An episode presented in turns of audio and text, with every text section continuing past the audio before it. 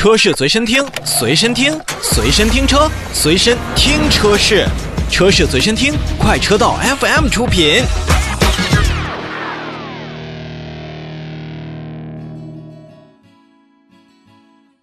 那在四月三十号呢，别克呢也是整个把全新的轿车家族统一的规划上线。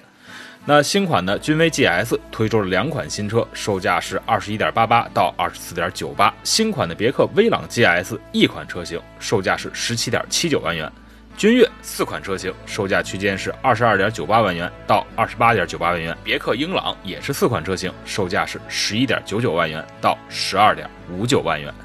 呃，此外呢，别克还为购车用户提供了像置换补贴、保险礼包等等的优惠政策。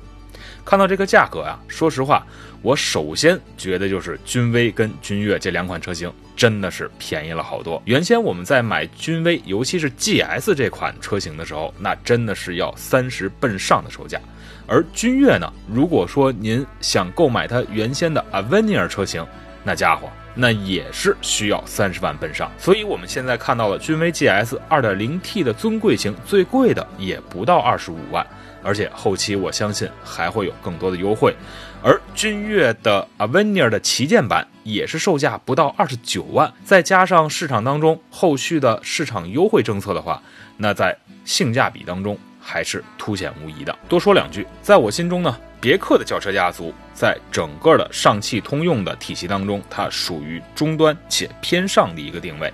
它比雪佛兰要定位高，比凯迪拉克要定位稍低一些，但它的做工有一些程度上，我认为和凯迪拉克也是旗鼓相当。那同时呢，再加上君越、君威这种乘坐性、动力性都很突出的表现，实际上别克的尤其是大车家族是符合咱们现在很多的 B 级车的定位的。那同时，小型车或者是紧凑级车也不能去忽视它们，别忘了。威朗和英朗也是别克轿车家族的当家花旦。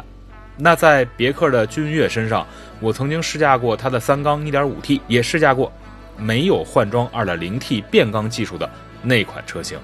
总体来说，座椅宽大，后排舒适，而且做工也是相当细腻。虽然当时的变速箱也有一点点的顿挫和不是那么的聪明，但基于当时的售价和它给予的配置，我相信。君越这款车型还是真的值得推荐，而君威就不用再多说了，因为它最大的特点就是配备了 Brembo 的刹车卡钳，这对于很多钟情于运动、钟情于赛道的消费者朋友，那绝对是一个非常好的驾驶体验。在内饰的换装方面呢，中控台上虽然也都是八英寸的触控屏，但系统呢也是升级到了叫 In Connect 2.5的一个版本。它引入了百度的语音助手以及百度地图在线导航这样的服务，同时别忘了安吉星是一直为大家所推荐的人机和车机交互的一个典范。不管上汽通用的车如何，但安吉星这个系统着实是好用的。所以从目前看来，不管是我们提到的君越、君威、英朗还是威朗，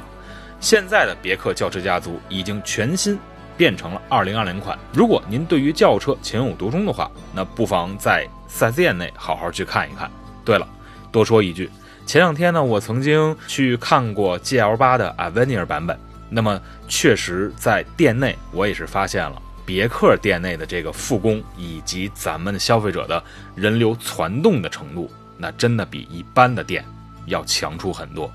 所以大家还是很认可别克品牌的，在这里边。您如果也认可的话，那么到店去看一看车吧。